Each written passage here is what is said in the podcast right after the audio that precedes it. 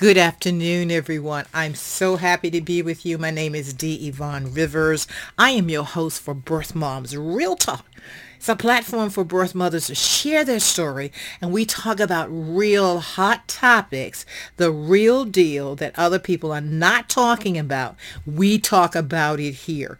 You will hear the stories of birth moms, whatever the scenario is, and there are all kinds of scenarios. The commonality that all of us have is that we are birth moms, and I'd like to all also give a definition because I've heard from people listening to the podcast, what is a birth mom? A birth mother is a child is a is a, a mother who gave birth who did not raise her child. So that's the definition. We've got an awesome birth mom here today. Marcy, welcome. How are you today? I'm just wonderful and thank you for having me. Oh, good to have you. So I'm going to pretty much turn it over to you. Tell us where you're calling in from. Tell us your story. We'll get more details. I may ask additional questions, we want you to share your story to the world. So once you start by tell us a little bit about growing up and your background and moving us up to the part in which you became that mother. Well, thank you so much again for having me on, and I'm so happy and proud to share my story with all of you. Um, yes, I reside here in southern Indiana, first of all, uh, along the Ohio River, directly across uh, the river from Louisville, Kentucky. So uh, they call it Kentuckiana. And oh, I grew up oh, here. I never knew that. Really? Yeah. Kentuckiana? Is that how you called, say it? It's Kentuckiana. Okay. But we tease and call the uh, Indiana is the sunny side of Louisville, Kentucky. but I was born and raised here. However, I did leave home uh, when I was 18 years old to go visit, spend the summer with my sister in Pennsylvania. And that's where my story begins because that's where I meet the birth father at age 18 for the very mm-hmm. first time. Mm-hmm. Uh, now, I come from a broken home where my parents divorced in 1960. I was five years old. So I was uniquely, I was raised by my father and then later on a stepmother. And I was only able to see my mother like two weeks in the summer. Mm-hmm. So you can imagine what that was like to yeah. be separated from your mother at a young age, be raised in a broken home in the 60s when mm-hmm. it really mm-hmm. wasn't even cool to get divorced. let alone a man have custody of three children. That's true. That was unique, as you say. Not not yes. much of that happened. Any siblings? Yes, I have an older sister, Judy, and um, my brother Butch is, is, the middle, and I'm the baby. Okay. Mm-hmm. So that's where my story begins. And like I said, my sister uh, moved to southeastern Pennsylvania. She was married, and I went to visit her for the summer, and I met the birth father, who was truly my first love of my life. Mm. Um, however, we didn't get together until later on, but um, I was a pretty angry, confused teenager. Mm. Uh, I was lost. I was broken. I just, you know, I was just dismantled, and I didn't understand. I had no direction whatsoever, and you know, I was just searching for something to fill this hole up because I, I, you know, I wanted to fill the mother wound mm. because I lost mine. So, so and, that anger. Talk more about where that anger and confusion came from, because you were eight, not eighteen. You said you went to see your sister. So were you at eighteen at that time? I was eighteen at that okay. time. Okay. Yes. So the anger, you know, at, at, five years old, when you're told your mother's gone and she's not coming back, and mm-hmm. you don't have an mm-hmm. explanation, mm-hmm. and society just wants to keep everything quiet. I mean, even the neighbors were gossiping. It was such mm-hmm. a big mm-hmm. deal back then. Can we say secret? Secret. We can say secrets. okay. so at five years old, my belief system started to kick in okay. right then and there. Okay. Um, and my sister became my mommy. She was the replacement mm-hmm. for my mommy that I, that I lost. Uh, and sadly, Judy would go on to leave the home in the next three years. And then I lost her. Mm-hmm. So I lost two people very close and very important to me. And I had a, a father who struggled and did the best he could, mm-hmm. but he was in he had his own issues right, and his right. his own pain. Mm-hmm. And so I I was just like I said, I was I was angry. It was all misplaced, but I, I couldn't. I just didn't know who I was. I didn't know what direction I wanted to go into. I was just wanting to fill that hole. Now, And- t- talk to me, Marcy, about for the losses, because just as you said, you lost your mom at five. Then your sister was in your life, and then she left. So another loss. Another loss. The mm-hmm. loss also of having that, that combined family together. And I bring that up because it's like when we have a lot of losses, that affects us. Were you able to share your grief for the and trauma of the loss? No, and I'm glad you brought that up because you know I can remember on my rare visit with my mother that she would bring me back to to my home and drop me off. Mm-hmm. And I would be so sad because she was mm-hmm. leaving me. Mm. And I would begin to cry. Mm-hmm. And when that happened, that was not a good thing. I found out Right. very quickly that I couldn't be happy when I came back from visiting mommy. Right. That right. was not a good thing. So Right. Mm-hmm. I learned to close off. And I couldn't share with my father these these good things. Mm-hmm. And so and it was it was very very difficult. And yeah, I did. I started to, to shut off and shut down. Mm-hmm. Um, and I had, you know, back then they didn't, there was no therapy and Right. Right. no one just said, honey, are you hurting? Or, honey, what can I do? And I, I did have an aunt um, that was, I was very close to, that helped me when my mother first left. And she took me in under her wing and, and was the closest thing to a mother that I had. That was my Aunt Helen. But um, as I grew up, you know, I just um, I didn't didn't think that I had any issues other than I was missing my mother, and that was just life, and you know, toughen up and get through it. Now, let me ask you, were those words said to you, just as you mentioned, no one came to you and say, you know, uh, can they help you or what's going on? Those are those hurts and lifelong traumas that uh, we're left with. And so, as you said, you couldn't be happy after coming back from meeting your mom. Did you, did you, it, did you, could you show your happiness just in your own little world without talking to other people?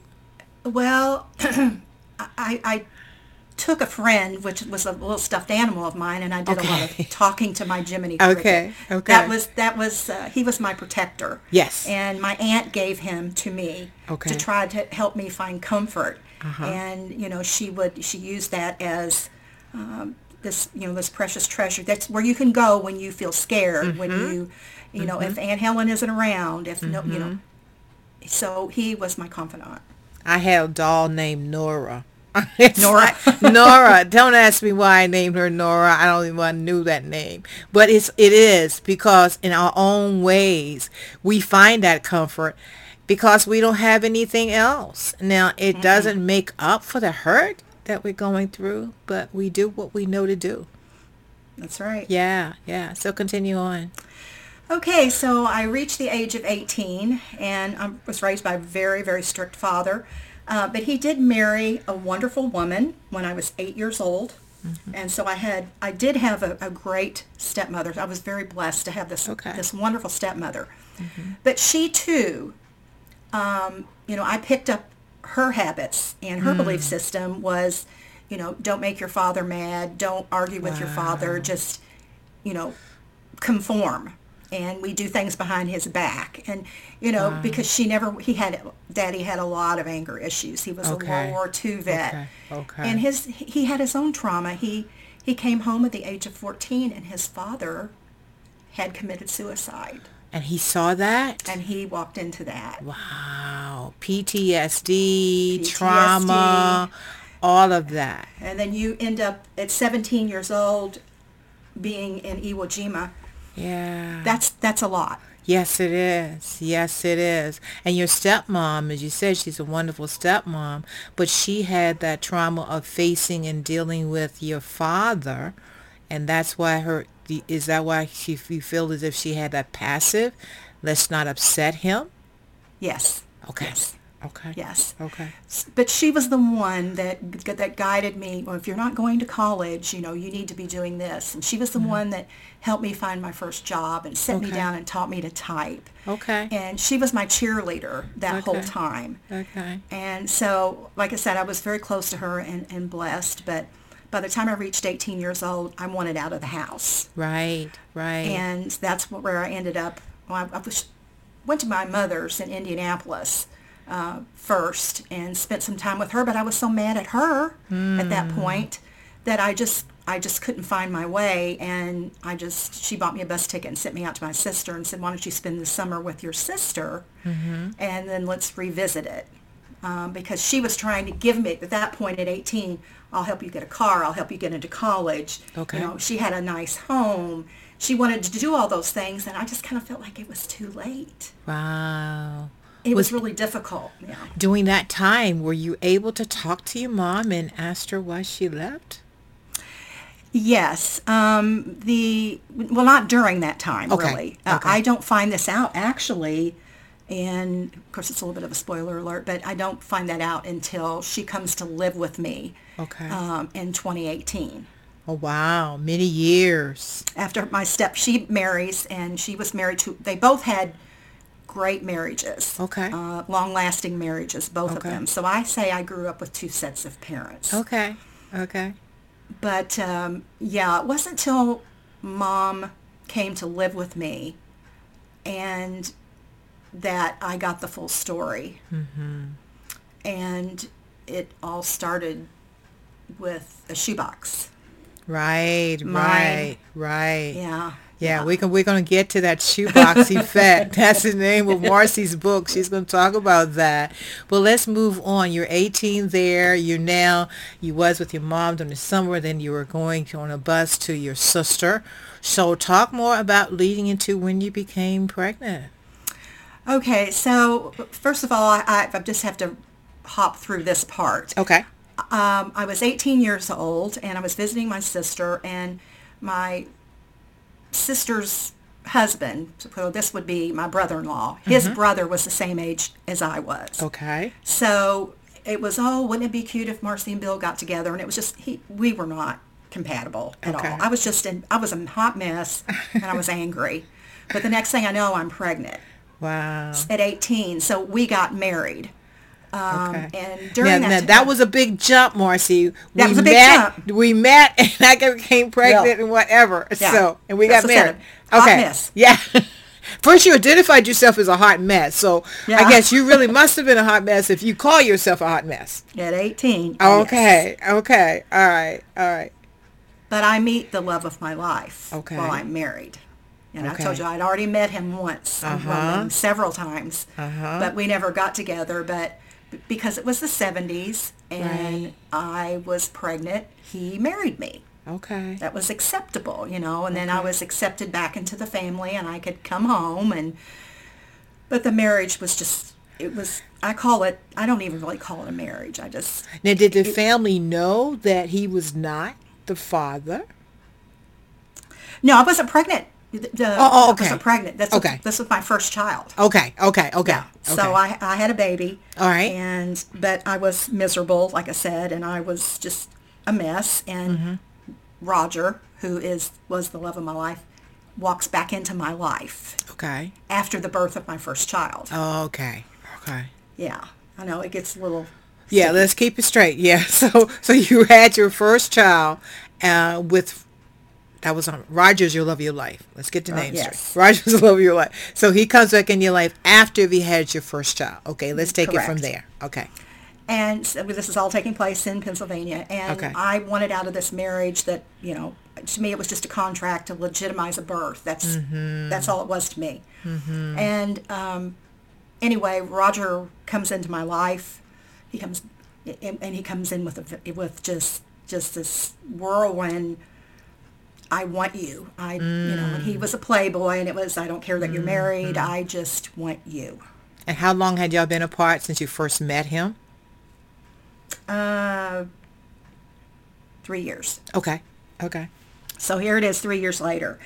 So I end up um, leaving my husband and getting a divorce. and Roger and I become an item. And we just, you know, first love, first true love, first your hot, first, you know, passionate love. Mm-hmm. And he said and did everything right. Okay. So when I became pregnant, um, at that time, I just assumed, again, the kid that I was, mm-hmm. he'll just marry me. Mm-hmm. But instead, he left me. Wow. Honey, so you did not see that coming. So there I was, um, a young woman with um, a toddler, and I was pregnant. Now, I believed that he would come through and marry me. I totally believed that he would come and marry me.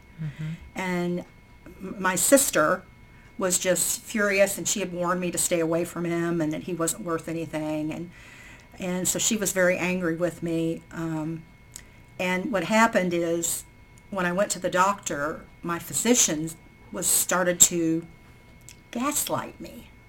Although I hmm. didn't know what that was. Right.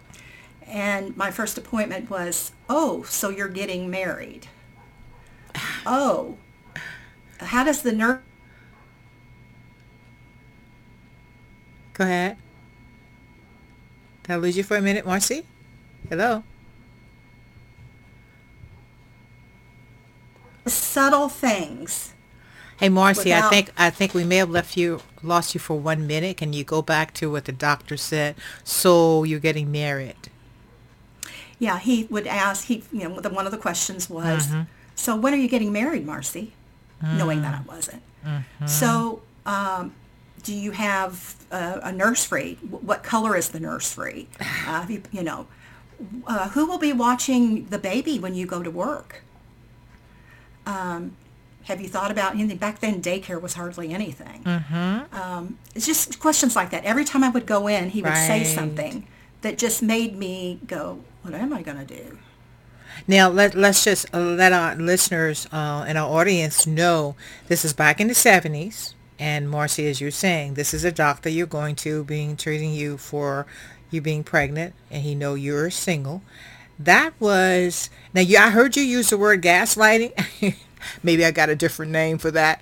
He was just. I I see that as putting down just putting you down definitely for his asking questions that he knows that not that you don't know the answer but according to what he's expecting you to be able to answer at that time that's my own Oppression. opinion Yeah, oppressed. Yeah. yes And so anyway, it, it went on and on like that, and up until um, my eighth month, and then Roger did come and visit me, and I really thought at that point that we were going to uh, make this work, and he just came over just to reiterate that he did not want to be a father, and he wasn't any good, and that I should just go on without him. And he said, um, the best thing that, that you could do is because I, you know, had shared with him about what the doctor had said, and he says the best thing that you could do is is to to go ahead and uh, place her for adoption. And it was a small town, very small town, and like I said, he was the town playboy, so everybody knew. You know, there, you know, I was pregnant and it was Roger's baby and it was a really big deal. You know, it was really scandalous back there. And wow Um, so I I relented and I got to the point where I, I couldn't see her being raised in that town. Um, I didn't have the resources. I was hardly making anything um, until when I got pregnant. And then I quit work and I was, you know, living with my, my sister asked me to move in with her okay uh, the last couple of, that you know, that last month. And so it was just a very difficult time for me. now back in that day too in the 70s now was it a closed or an option open adoption Yes, he the the my doctor said that he knew of a couple who were they were both professionals, Okay. and they could give my daughter everything, all the you know the the privileges of life, and that she would want for nothing, and um, of course I wouldn't know anything, and she would she, you know oh she won't even be curious about you. She's going to have such a great life that she won't even think about her mother. Well, maybe she would, but you know just the things the things. That was the big lie of the century. big lie. The big of lie. the century. Of the century. You know, and the thing about it, and this everything as I say on this platform, I'm not a psychologist, but I've got 48 years of being a birth mom. And in my opinion, they believe what they were saying. Absolutely. they Absolutely. believed it. It was all the lie. But again, when you talk about scenarios passing down from generation to generation and decades from decades or whatever, that was what others had done. And it's like, well, let me just keep it going. Let me just keep it going and just saying and being fed the lie that you had to deny your feelings because there's no way you can forget your child. no. There's no way. There's no way. So that that obviously was tough for you. I speak Yes. about that because that's a reality that the birth moms on this this podcast will share. That reality of there. But how how was you giving birth and the scenario when you did and who was there with you? Yes, my sister took me to the hospital when my water broke. Okay. And she stayed with me, but she only stayed until the my pains got pretty bad. She couldn't take it. Okay. And she left. Okay. And I didn't know at the time something about her. Mm-hmm. So it never made sense to me. So I was alone. Mm. And it was, I was crying for my mother. Right. And now, did she know you really- were pregnant? Did she know? Yes. Okay. Mom knew. Okay. And, um, you know, I was just laying there crying for my mother and I was just losing it, you know. It was just, it was just very, very traumatic for me. And when I, they put me to sleep right at the end. And then when I woke up, you know, there was no baby and I started asking questions and they said, oh, your doctor said it's better for you not to know anything at all. Mm-hmm. And I said, no. Um, I, I said, is it a girl or a boy? And she said, well, it's a girl. And mm-hmm. I just kept pushing her. And she said, well, I'll see what I can do. So she leaves the room. Mm-hmm. And they didn't want to bring her in, but they mm-hmm. did bring her in. Mm-hmm. And I got to see her for a few minutes. And I cried and I said prayer. Mm-hmm. And then the nurse just came back in and she didn't even ask me. She just scooped her away from me. Right. Right. And I became hysterical at that Yeah. point. And she kept sh- trying to shush me Hmm. and mm. tell me that I was disturbing the other patients. oh wow. and the next thing I know, they had me in a wheelchair. It was just like a just a big nightmare. And mm-hmm. I just remember going down the hall and the wheels, and I could, you know, when it hit a bump, and I was just mm-hmm. concentrating on that, and I could hear her crying, and I was going one direction, and she was going the other direction, mm-hmm. until I got into the elevator, and I was like, where are they taking me? And I realized they, they took me off the maternity floor, and they put me with regular patients because Right. they didn't want me there. Right. Because you were causing a disturbance because I was causing a you had you had I say use the word lost or a piece of you who you just gave birth to. And, and your, your your feelings and none of that was honored. Was on I mean that that was the reality of it. You know, and and I, I want you to, to share, but I don't want you to give away everything in your book, Marcy, because they we want them to buy the book. So I want you to tell enough to tease them because it's coming up that that shoebox. I keep saying shoebox, shoebox, shoebox, mm. and that will be intriguing to all of you to to buy Marcy's book. But after that, so how long were you in the hospital and when you were able to leave? I think it was a night. Okay. I don't even remember being checked out, to tell you Okay. the truth. Okay. Um, but I do, I just do remember being so alone, and this, this unexperienced aide was trying to comfort me, and he he gave me the book, The Prophet, Okay. and um, he was telling me how it there was a poem in there about children, and and he wanted me to read it, and um, I set it down. I didn't want to read anything at that time, and Right. he did the kindest thing Mm-hmm. because I was hysterical, and the nurse came in and she said if I would only quit crying, mm-hmm. she would she would come back with a shot, and she kept saying, telling him to make me be quiet. Mm-hmm. So he took me in his arms, just mm. and just held me Wow. and he just said it's it's okay i'm here Wow. you know you can cry and so you know, I didn't have my mother, I didn't have my sister, and I didn't have Roger, and I didn't have anybody. Right. So I just leaned into that. Yeah.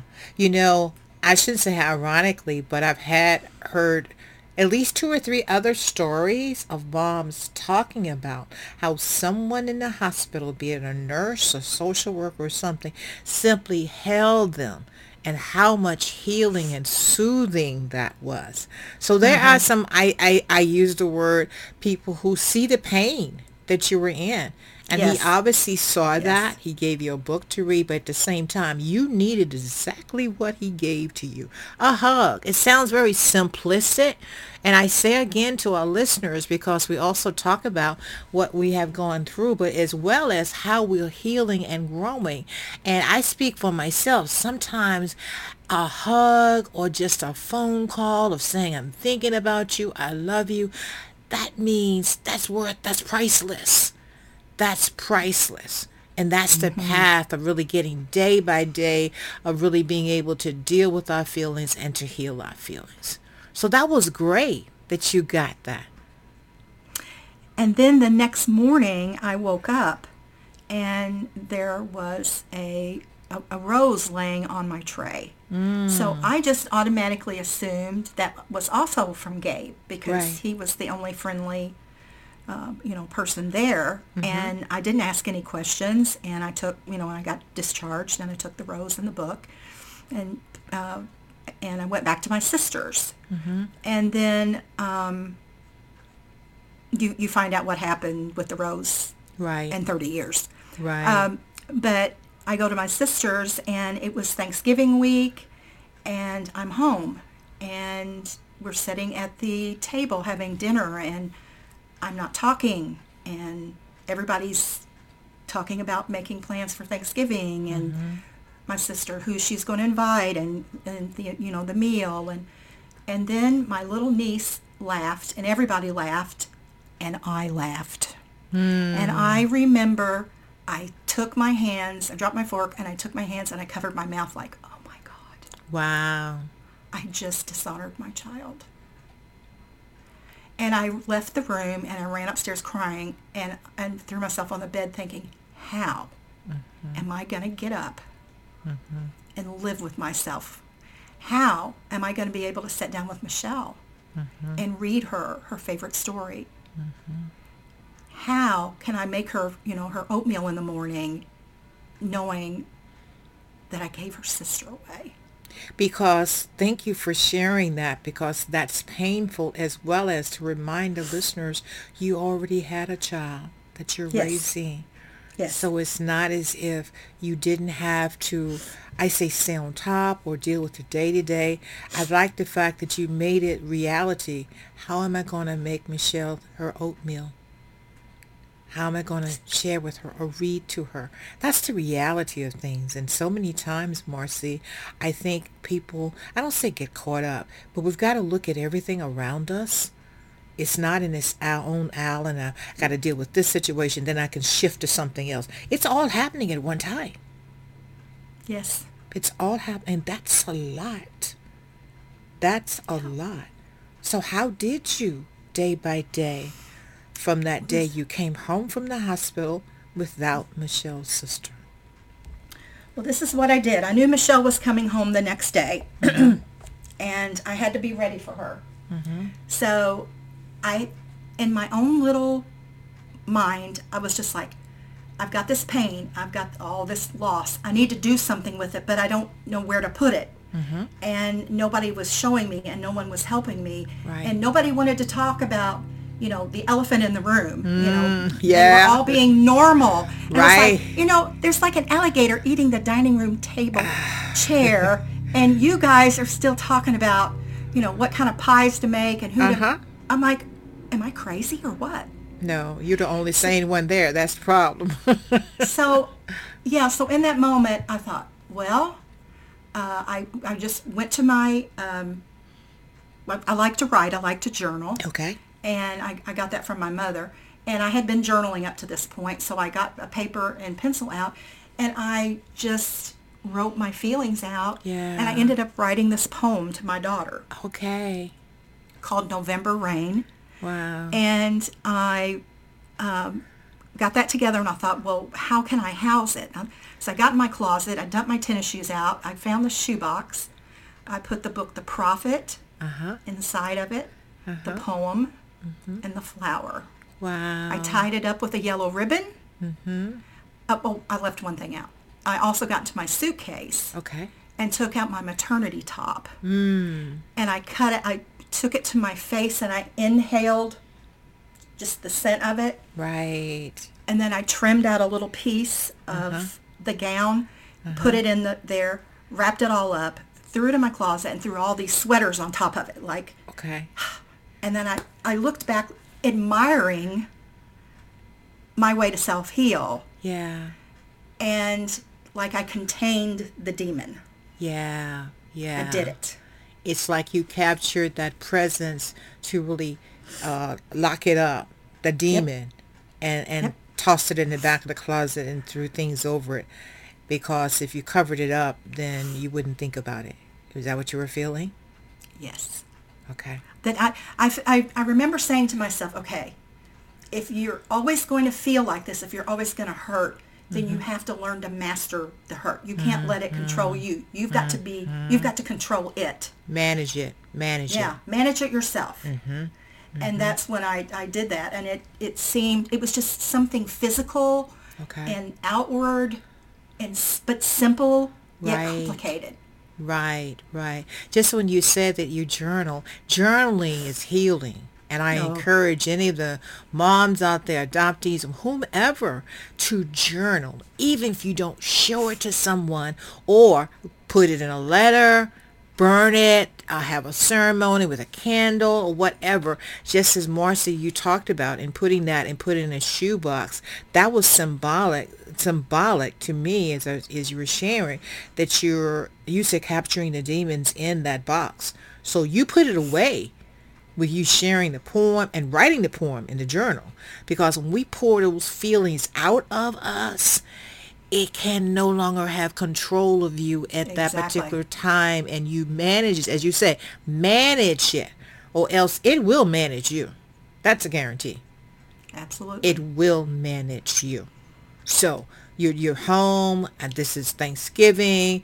So you did that with the shoebox. So moving forward in life, like how did your life transpire? And, and because that was when you were at, was it still 18 or what time, what age were you was at then? yeah, uh, that was 21. 21. Okay. So moving on from 21 to now, what have you been doing? How have you tied that in? How, how have you, I shouldn't say dealt with Michelle, but raised Michelle and so forth as your daughter or any other children thereafter? No children thereafter. Okay.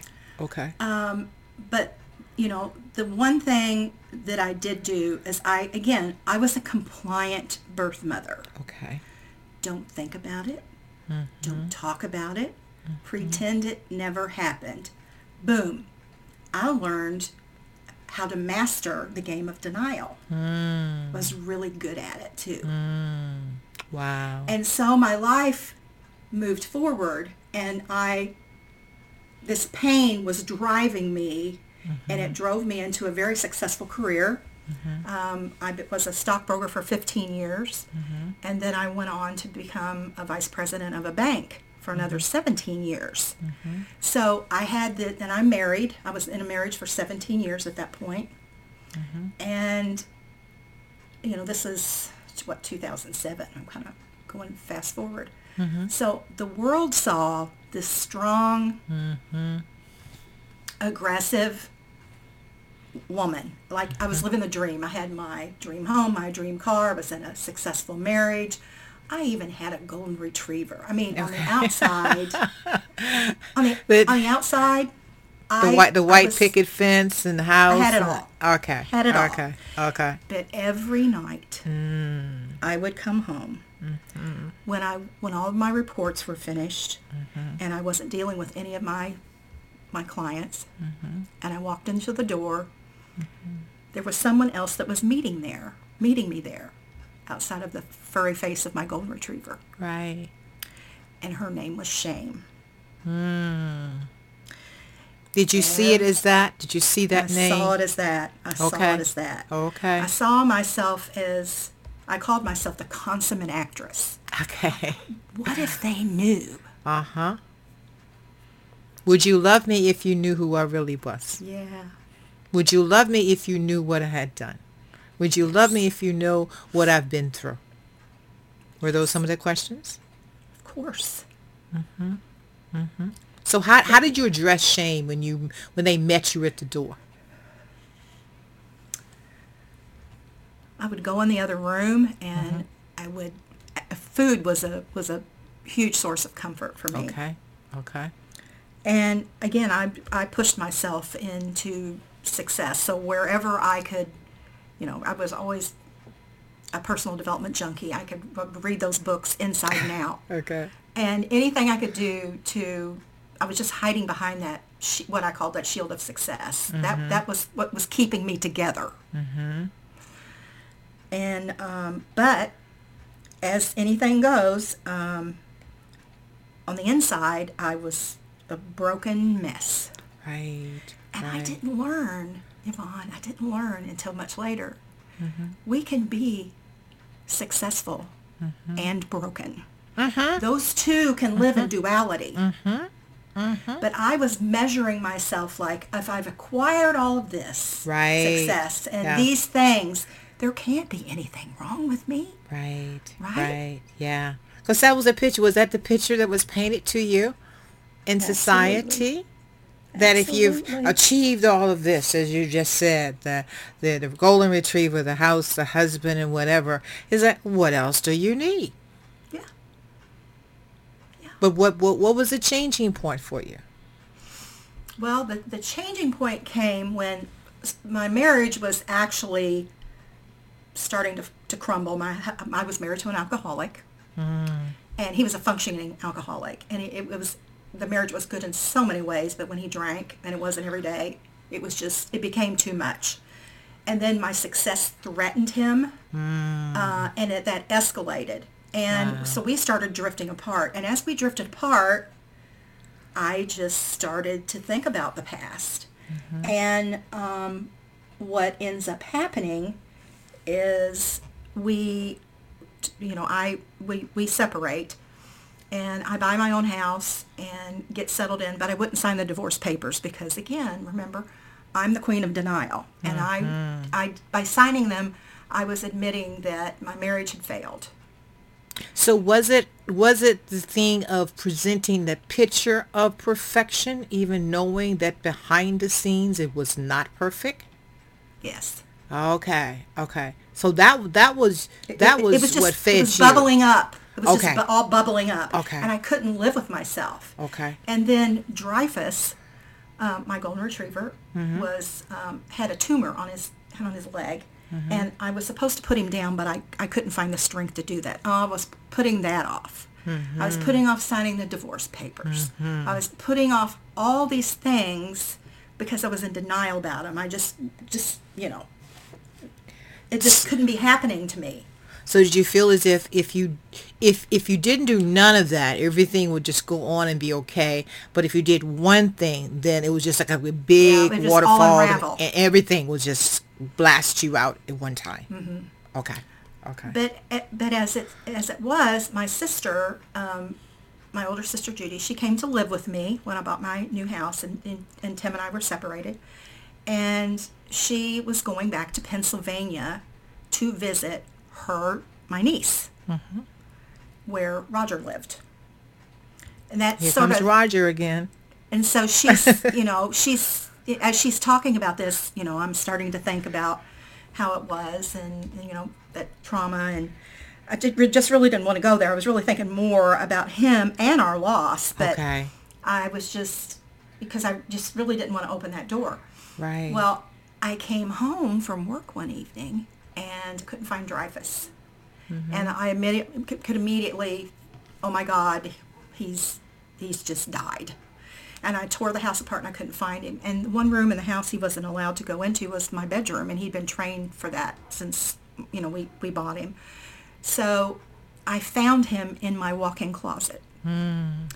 He had marked you know, pushed all my sh- shoe boxes were all in disarray. I mean, it looked like a, the scene at Black Friday. Wow. I mean, but shoeboxes everywhere.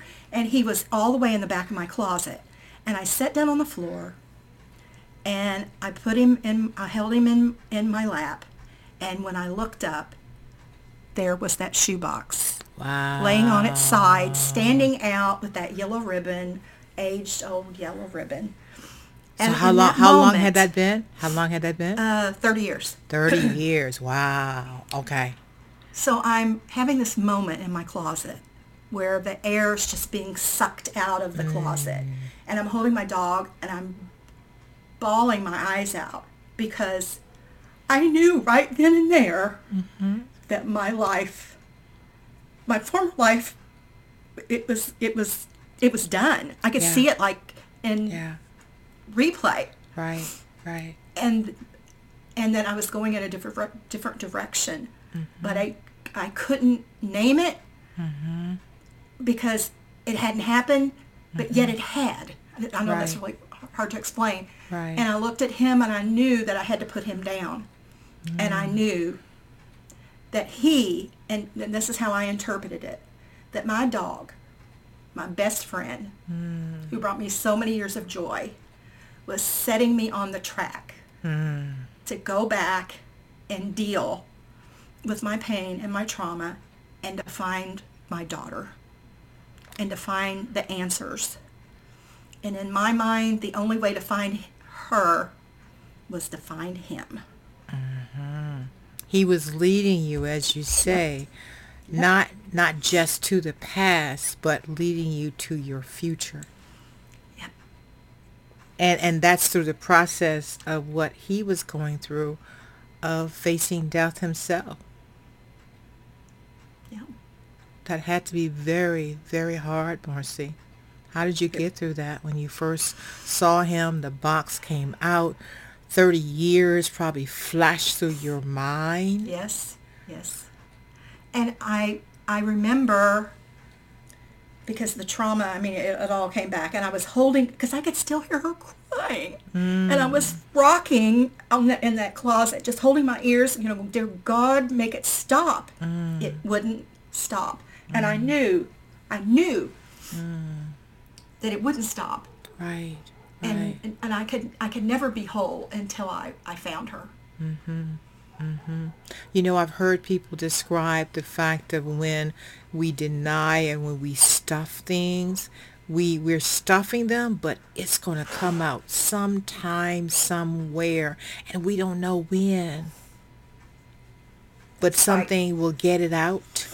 Whatever that may be, we don't know what that is, but something will get it out. And just as you said, back to it is that we need to be able to manage it, or otherwise it will overwhelm us completely. And it wasn't until I got into therapy, actually, that I realized that that wound had really, it had just bled over mm-hmm. into my my professional life. It mm-hmm. bled over into my, it was all over everything. Mm-hmm. But I, I was hiding. Mm-hmm. And, but once I no longer had that shield, I was standing behind that shield. I was, I was naked. I was vulnerable. Right, right. I, I right. didn't have anything to do but to face it. Yeah.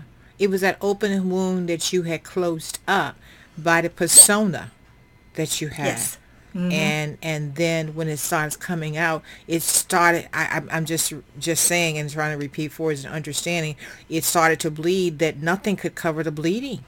Nothing. Nothing could cover the bleeding. And and and listeners, I want you to pay pay attention to, you know, how Marcy is describing it. And I I, I concur with all of what you say. We all have different scenarios that we go through, different scenarios and periods of times of what were prompted back.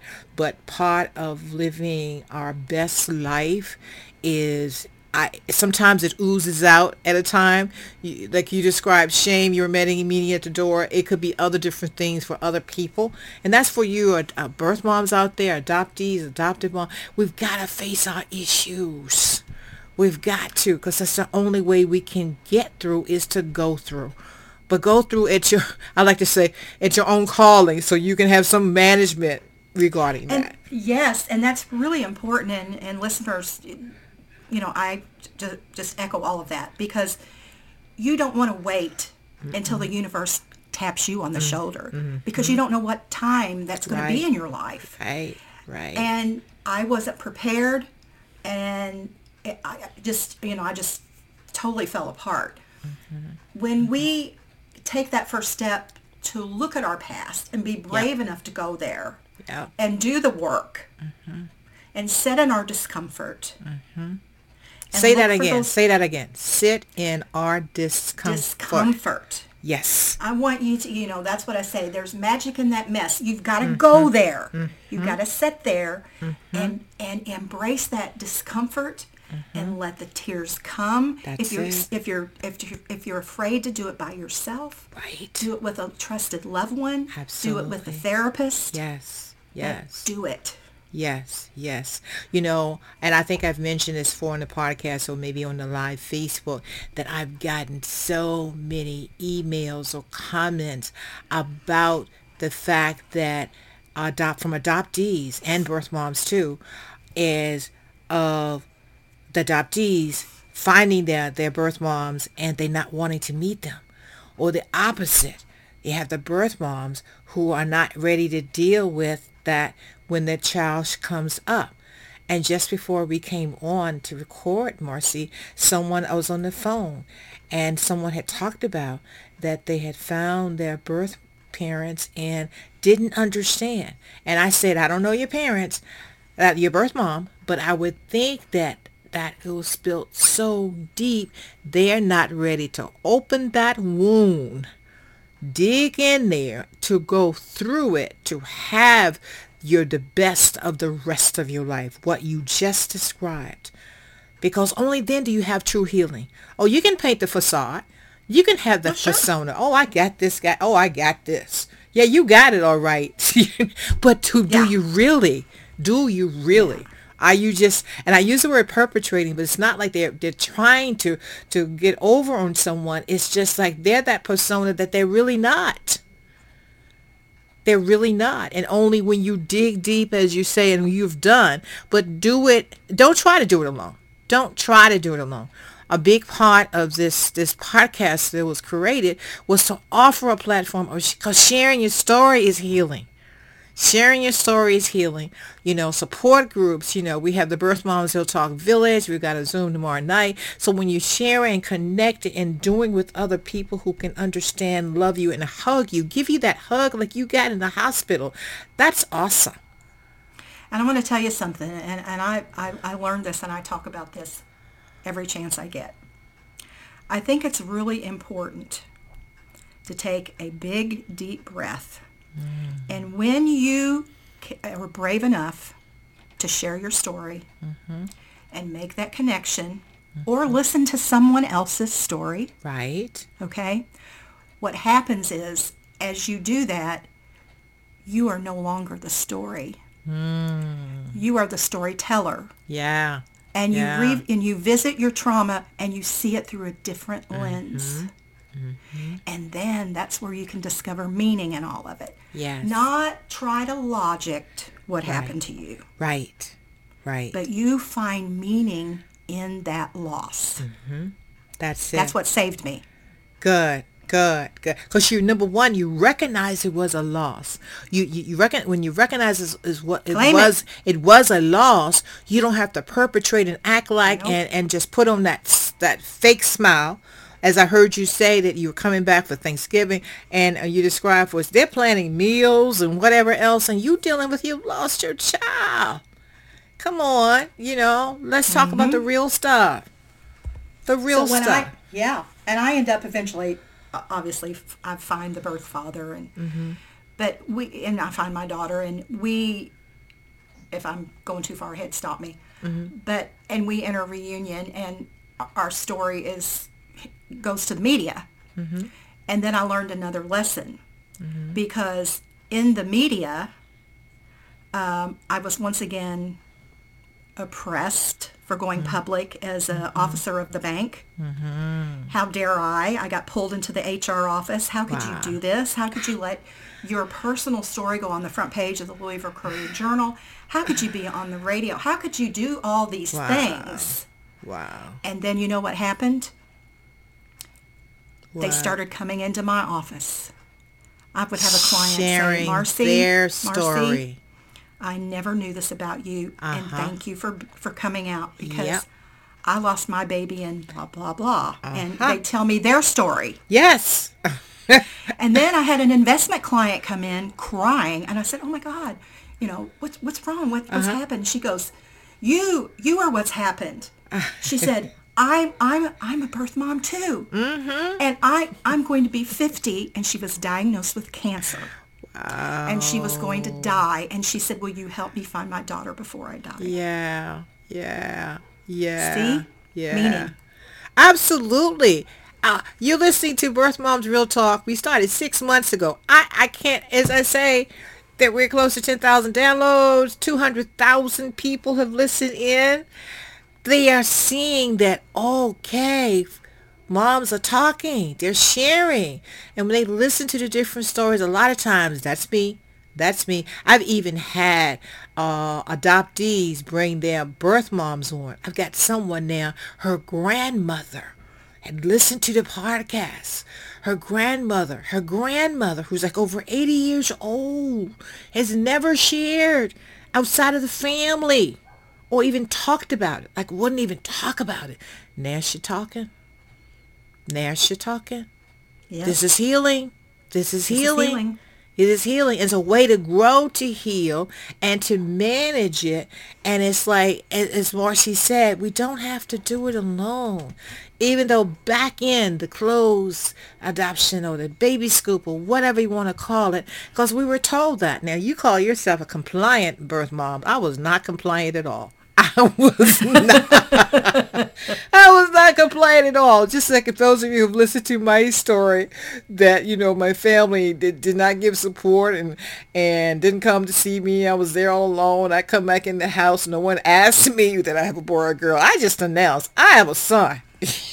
they they whether they want to hear it or not, I I'm gonna talk. You don't have to listen to it, but I'm gonna talk.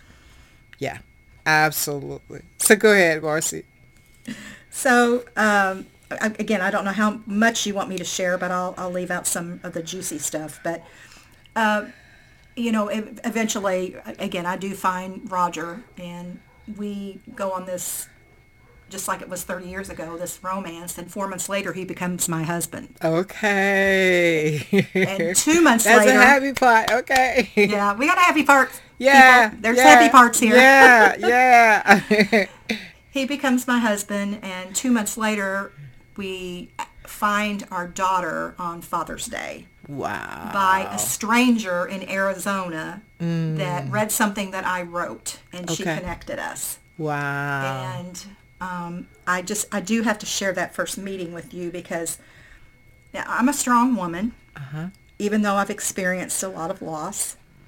And all I knew is that I had him and I had her, and love was enough, and we were the family that should have been. And there wasn't anything that we were unstoppable because she comes to live with us. Okay. Um, But I found that adoption robbed me of so many things. And when I heard my daughter's story, my doctor actually sold her to a couple he went to college with. Oh my Who- goodness. Never should have been parents. Wow. And my daughter, uh, they divorced when she was three. And everything happened to her. Goodness. I'm and sorry to hear there that. was no life of privilege. There was no excess and abundance of resources. There was no Girl Scouts and sleepovers and summer camp and band Right. practice. Right.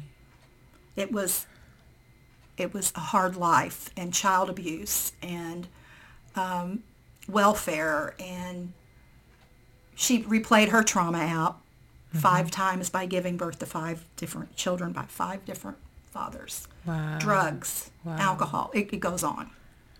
How is she But now? I was going to save her. Yeah, I was going to save her. How is she now? She just survives. It's Okay. um, it's Okay. really sad. She tried to get her her medical records because she was having seizures, And you see, I had seizures as a child, and I put that in the file, but they pulled it out.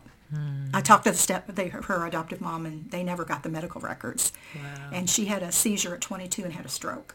Wow. So, Those secrets are, are across the board. Yeah. They are across the board, not only in just saying to be quiet and whatever and don't talk, um, records and everything else, and for the adoptee to truly know where they come from and not necessarily the names of the mom and dad, but what's in there with, with legacy and heritage and, you know, are they good at this and whatever? Because nature versus nurture, you know, I'm always talking about that. Nature, nurture, nature, nurture. It all goes together and we need all of it. We need all of it. And yeah, there's some more stuff coming. So just encourage you. Say that, uh, um, introduce the people to your book and how they can find your book, Marcy. And then we can go into uh, the hot topic. The, the book is called The Shoebox Effect, Transforming Pain into Fortitude and Purpose. Uh, you can find it really in any bookstore.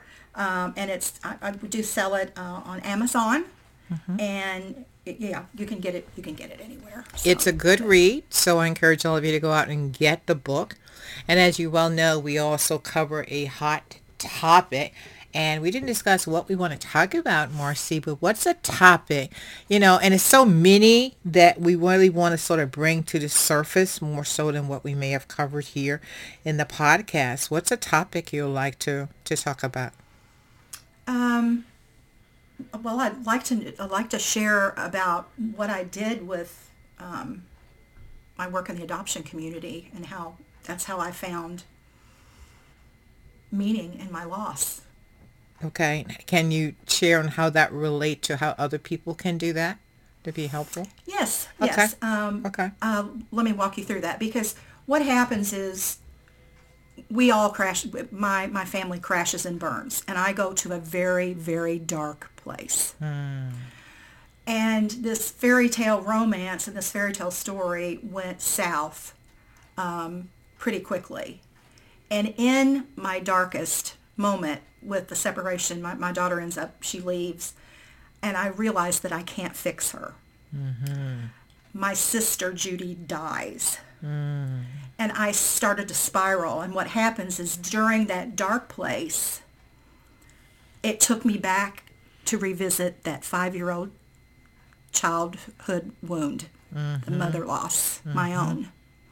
And it forced me at that point to do my own inner work and to find out that that's what I was saying. We, we've got to go to that dark place. We've mm-hmm. got to sit in that discomfort. We've got to n- no longer stay the victim and we've got to be the survivor. And we need to get to, to the place where grief and joy can live in duality and that we are more than our stories. Um, but it takes just that one first step to get there. And that's where I went. I mean, it was just, it was just very difficult because I didn't think I could have any more loss. And then when Judy died, Right. of course, I uncovered more secrets and we'll leave that for another day. Right, right. But my family, the, the, the, loss there was just too much.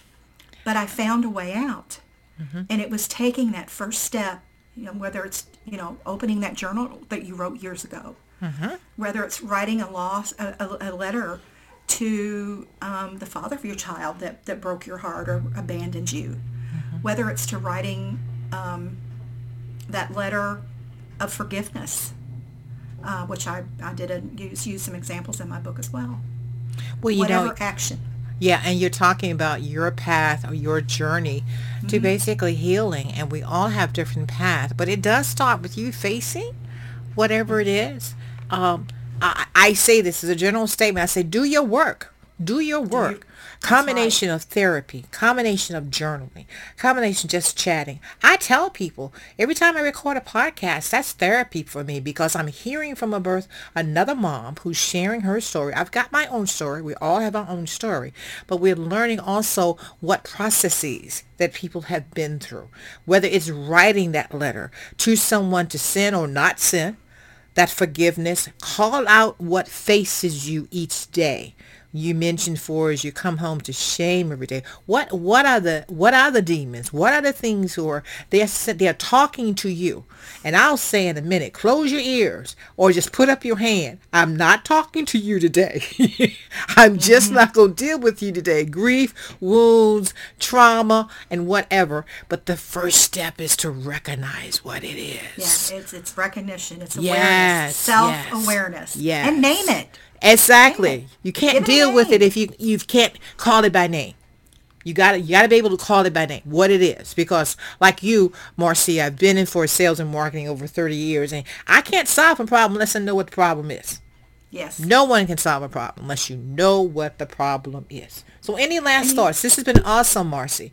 Been awesome. I'm glad for you sharing your story, not only for what has transpired, the different symbolism, and what you've been doing these number of years.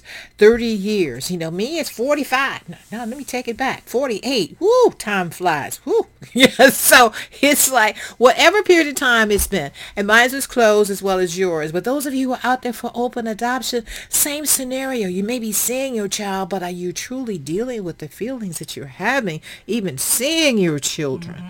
Because mm-hmm. those are other scenarios. Our latest episode now, this is uh, January of 2022, is uh, season two, and talking about I didn't know. So your show, oh, awesome. All the episodes are, are wonderful because you're hearing all the moms tell their true story. So any last minute thoughts before we close today, Marcy? The only thing that I could say is, uh, uh like I said before, is you know, self-awareness and making that first move uh, is a step in the right direction that all moms, we're all here for all of you. Mm-hmm. And it just takes a phone call. It just takes extending a hand. Uh, mm-hmm. Uh, we're all here to help. And we're all in this together. Absolutely. We're stronger together. We're stronger, stronger together. Yes, yes, yes. My name is D. Yvonne Rivers. You've been listening to Marcy on Birth Moms Real Talk, the platform that offers to birth moms to share their story, their journey, their hurt, their pain, their trauma, their wounds, and to share how you can heal and grow.